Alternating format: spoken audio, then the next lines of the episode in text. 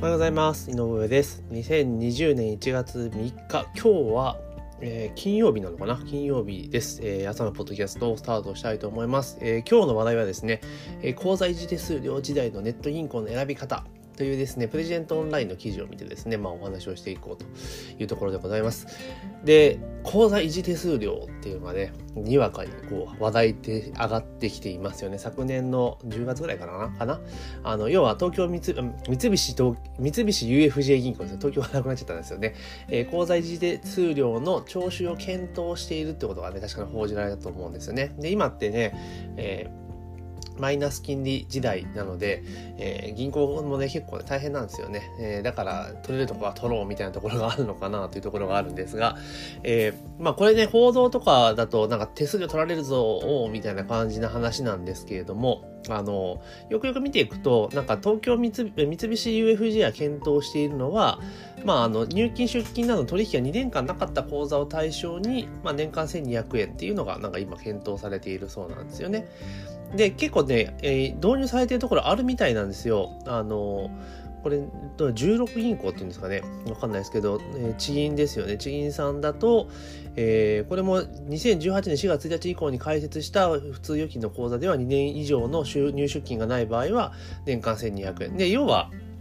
あれなんですよね。使ってない口座に手数料がかかりますよっていう話なんですよね。だから通常動いている口座に関しては、まあ手数料かかりませんよっていうところなんです。だからこれ普通に使っているところであればあんまり問題がないんですよ。ただ、あの、なんていうのかな。お金を、えー、ある程度ストック、なんかペイオフ対応とかで多分1000万ぐらいをずっと寝かしていく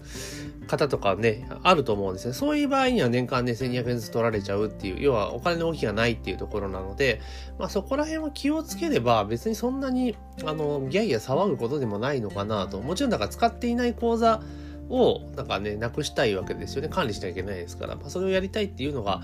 あるんかなっていう気はしています。だからまあ1200円徴収の段階でも解約しちゃうっていう人も多分増えるんじゃないかなと思いますけどね。そうすると、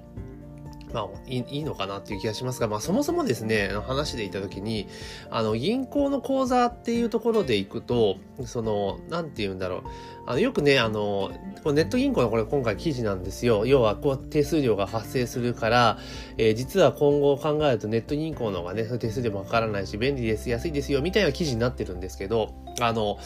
極端な話、なんか ATM で、そのね、結局手数料、あの、入出金の手数、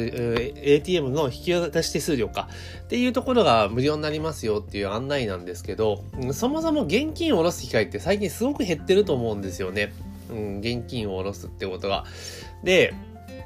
あの、手数料とかっていうところもね、あるんですけれども、じゃあそもそも、例えば今ってそのキャッシュレス決済をっていう話になってるじゃないですか。で、大きなね、お買い物するときって基本的にはカードですよね。現金でドンって買わないですよね。30万円するテレビを。テレビは今30万円もしないか。今30万円するパソコンをキャッシュでドンと買うってことないですよね。現金30万円持ってて電気屋さんで払うってことってあんまないですよね。基本的にはクレジットカードで一括払いみたいな感じになると思うんですよ。ってなった時に、現金ってあんまり使う機会って徐々に減ってきていると思いませんかっていうところなんですよ。で、しかも今回消費税が上がったタイミングで、キャッシュレスポイント還元っていうところで、ね、結構キャッシュレスが使えるとこ増えてきたじゃないですか。ってなってくると、なおのこと現金って使わないんですよね。もちろん一部、えー、ディスカウント系のストアになると、当然現金のみ、オンリーだけれども安いみたいなところあるんだけども、まあそれ以外のところって意外に今って現金っていらなくないですか？みたいなところって多くないですか？例えば、えー、電車乗るにしても、現金いらないですよね、今ね、ほとんどね。 Suica とかね、えー、IC 乗車券ね、にいいわけじゃないですか。チャージもクレジットカードがあればチャージできちゃうわけですから。だから基本的には、あんまりその、口座で下ろすっていうこと自体が減ってくるっていうところがあるんですね。だからもちろんその、あの、クレジットカードを、えー、使えない人とかもいるので、まあそういう人考えなきゃいけないにしても、例えばじゃあデビットカードとかだってあるわけじゃないですか。だから、えデビットカードからチャージできるような仕組みにしてしまえば、別に現金って本当にいらないわけですよ。で、最近のだから QR コード決済とかだと、え銀行口座からのチャージもできるじゃないですか。クレカだけじゃなくて。で、あと、まあ、セブンイレブンの ATM とか使えばね、セブン銀行とか入れてるから多分、銀行から行けんのかな？わかんないですけど、まあ、そんなこともできるんですよ。だから、銀行口座って、あんまり、あの、預金、貯金で貯めておくっていうよりも、まあ、お金をストックしているみたいな感じになっちゃうのかなと思うんですよね。だからまあ、その大手の銀行だからっていうことも全然関係なくて、このネット銀行はこの記事でいくと、今回紹介してる、見ている記事でいくと、要は、あの、なんだ、ATM 手数料が無料になるよみたいなことが切り口なんですけど、まあそうじゃなくて、もうそもそも現金って ATM 自体もそんな大して使わなくなってくるのであれば、どこだっていいじゃんっていう話なんですよね。で、特に大手ってでかいからね、いいっていう時代でも今ないじゃないですか。で逆に、まあ、ネット銀行とかの方がね、いいのかなと。で、結構今って口座作るのも大変ですよね。で、多分、あの、なんだ、メガバンクとかだと法人口座って多分ね、そう簡単に作ってくれくれないと思うんですよね。で、なんか、よくわかんないですけど、その、結局なんかその、あれですよね、事業を起こすときっていうのは、地元の信用金庫からスタートしてってみたいな感じらしいじゃないですか、今までっていうのは。だけどもう、今のね、流れとか考えていけば、結局だからビジネス回していく上で融資が必要だからこそ銀行とのお付き合いっていうのが必要だったわけじゃないですか。ただ今ってその融資の手段っていうのが、例えばクラウドファンディングがあったりとかっていうのがあったりするので、意外にその、なんて言うんだろうな、銀行だけっていうわけでもなか、なくなってるんですよね。で、そうなってきた時に、果たしてじゃあ今までのその大きな銀行とかっていうところで、まあ使っていくっていうことが必要なのかなと。いうところもありますよね。まあ、ただ、まあ、日本の場合っていうのはね、その肩書きとかそういうなんか、は大事なので、例えば取引銀行がね、えー、例えば大手ね、メガバンクとか入ってればね、まあそういう信用にもつながるってわけですよね。結局そのメガバンクと取引しているってことはある程度の信用担保しているっていうふうに見る人もいるので、っていうところもあるんですが、まあ今だったらなんか楽天銀行とかジャパンネット銀行とか、そんなんでも全然、それで全然いいのかなと思います。私自身は、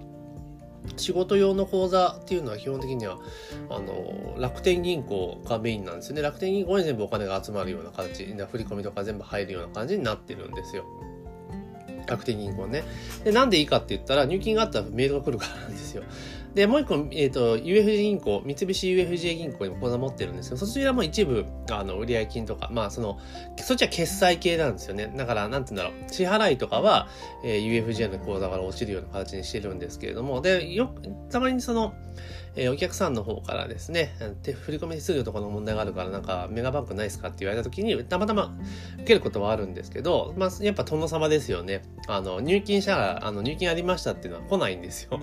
うん、そういう通知がないんですよね。でもネット系の銀行で全部それがあるじゃないですか。例えば楽天銀行もそうですし、ジャパンネット銀行とかも、まあ、入金があったらすぐ来るわけですよね。で、特に我々のようなビジネスしてる時っていうのは、お客様から、えー、なんだ、えー、例えばコンサルフィーとかね、そういうの振り込んでいただく時って、基本的には銀行振り込みが多いんですね。あの、コンテンツ系とかでも、あの、カードでご購入いただけるお客様も多いですが、まあ一方で銀行振り込みっていうね、取引形態も結構あるわけなんですよね。で、そうなった時に、あの、カードだったらね、そのまま自動で処理が可能じゃないですか。決済完了したら、OK っていうので、もう自動的に商品が届けられるって仕組みになるんですけど、銀振りの場合っていうのは確認をしなければいけないので、あの、結構ね、都度都度口座をチェックしなければいけないんですよ。で、あの、例えばメガバンクに振り込みがあった時っていうのはやっぱ見に行かなきゃいけないんですよね。振り込みがいつあったかっていうのでね、まあパソコンで見たらすぐなんですけど、でも見に行かなきゃいけないと。ただ、えー、ネット銀行系、だから楽天とか、まあその、ジャパンネット銀行とかに関しては、あれなんですよね、入金があったら、入金がありましたって通知が来るんですよ。で、それから、えー、あ、入金があったから、ちょっと確認して、名前を確認してっていう手続き、動きができるんですよね。だから、結局その、個人でビジネスをやってる人間とかからしていくと、あの、ネット系の銀行の方が今本当使い勝手がいいなっていうのは本当思いますよね。うん。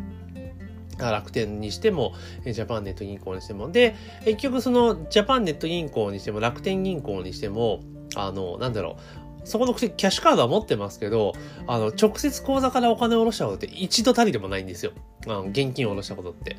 えどうしてるかっていうと、例えば、えー、支払いの時、支払い用の口座なので、えー、現金受け口の口座なので、支払いはそこからはないわけなんですよね。で、そこで、えー、入ってきた売上金とかを、その決済用の口座に、まあ、移すってことなんですけれども、で、楽天銀行のいいところって楽天ポイントが手数料に当てられるから、あの、まあ、実質手数料かかんないと一緒ですよね。で、ある程度残高が多ければ、まあ、手数料もかからないっていう状況なんで、まあ、そういう感じで使ってるんですよ。で、ジャパンネット銀行も同じで、ただジャパンネット銀行の場合は、まあ、手数料かかりますけれども、まあ、そんなに動かさないので、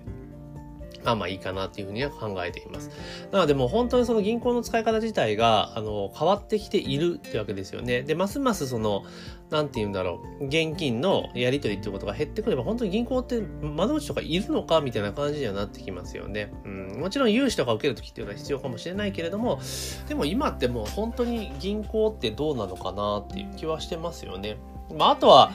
うん、そうですよね。だから、今、だから、あと使っているの、私だからメインに使っている銀行口座って、えっ、ー、と、ネット系が2個、2本か。で、それと、ネット系が2つと、あと UFJ と三井住友か、あとゆうちょと、あと池田選手銀行かな。で、ゆうちょと、ゆうちょは今までね、受け入れ口とか使ってたんですけど、基本的には今はもう、あの、なんていうかな、えー、一応ストックっていうところで使ってますね。あの、売上金の2%をゆうちょの口座に貯めておくと。で、あともう一個池田選手銀行を作ったのは、売上金の8%をストックしていくっていう形でちょっと使っているぐらいなんですよね。だからそこはもう一方的に入金していくだけ。で、それも、まあ、家の近所なんで、基本的には、あの、ね、口座でやればいいんですけど、あの、現金の、ね、ネット上でもやればいいんですけど、一応、ちょっとそれは自分の中でも今、今現在ではこだわりがあって、ちゃんと現金を入れるみたいなことをやっています。うん、っていうことをやってるぐらいかな。なので、ちょっと話それましたけど、基本的にはもう、あの、銀行っていうもの自体も、そんなに、もちろん定期とかね、あの、ストックしておくっていう場合は、あの、あれかもしれないですけど、普通口座に関してはもう1個かそこそこらぐらいでいいんじゃないですかね。あの今メガバンク1個あってであともう1個はもうネット銀行とかぐらいでだからあと、まあ、一番いいのは管理の受けと出をえまあ、1個の口座であればね、一時お金移したりしなくてもいいっていうのはありますけれども、まあ、残高とか見ていくことを考えていったら、私は分けた方がいいかなと思っているので、まあ、なので話が結構それましたけれども、口座維持手数料どうじゃこうじゃって騒ぎ始めてますけれども、あの、これよくよく話を見ていけば、その結局使ってない、動いてない口座に対して手数料かけるよっていうお話なので、まあ別に影響を受ける人ってほとんどないんじゃないですかねっていうところですね。だからね、お金をある程度突っ込んでほったらかしてるところだけはちょっと対応しなければいけないですけれども、多分早々にね、手数料取りますよって話にはならんと思うんですよね。まずは今後開設される口座はこうできます。で、そこから徐々に多分広がっていくと思うんで、まあ、あんまりね、こう報道の仕方もちょっとまどうなのかなっていつものことを思いますけれども、まあ、そんな慌てる必要はないんじゃないかなと。で、まあ、ネット銀行とかっていうところでいくと、今、ソニー銀行と、えー、ジャパンネット銀行と楽天銀行と3つあるんですけれどもね、メインなところは。まあ、それぞれのね、特徴があるので、まあ、調べていただいてね、使われるといいんじゃないかなと思います。だから、副業とかやられる方、ですね、今年ね、多分今年は多分副業をもっとね、やる方増えると思うんですけど、その方は多分ネット銀行とか開けて、まあそっちにお金が集まるようにしといた方が結構何かと便利かなっていうふうに思いますよ。だからネット系のやつってね、そのその中でお金を回していくって感じになると思うので、まあそんな形で、まあ行ったらいいんじゃないかなという気がします。というところですね。なので、あの、おそらく今後も、その、なんだろ銀行の口座維持手数料って多分広がってくると思うんですよ。だってこれ三菱 UFJ が言ってるわけだから、ね、当然その三井住友とかね、みずほとかね、ねリソナとか、まあリソナとかわかんないですけど、言ってくると思うんですよね。うん、で、そうなったら今度は地銀も、地銀の方が今絶対大変ですから、間違いなくあの提案してくると思うので、まあだから、こう,、まあ、こういうのが動き、タイミングでね、あの使ってない口座っていうのをチェックして、で、ちゃんと解約をするっていうことをしていけば、まあいいんじゃないかなと個人的には思いますよね。だ口座が1個空いてるだけでもそのね、銀行が返せば管理コストがかかるわけですから、まあそういうことを考えていくと、まあ時代の流れかなというふうに思いますし、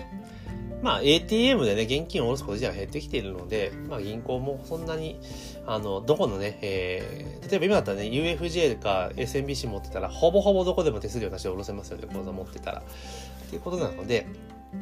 まあ、いろいろ調べていくといいんじゃないかなというふうに思っております。で、まあ、ちょっと今日話はね、行ったり来たりされましたけども、口座維持手数料っていうところね、えキーワードに、まあ、私なりの考えというか、今思っていることっていうのをお話をさせていただきました。まあ、おすすめはね、楽天銀行ですね。やっぱりね、便利ですよ。で、楽天でお買い物とかね、えー、結構する人であれば、この手数料がね、あの振り込みとかの手数料かかんないので、あの、ほぼほぼね、あ手数料かかんないでかかってるんですよ。だけど、ポイントで当てられるんで、まあ、意外に便利かなっていうのは私の感想になります。といういうわけで、まあ、2020年でネット銀行を持たれてない方は、まあこれを機会にですね、開設されてもいいんじゃないかなというふうに思っております。というわけで、2020年1月3日、えー、朝のポッドキャストは以上になります。今日も一日頑張っていきましょう。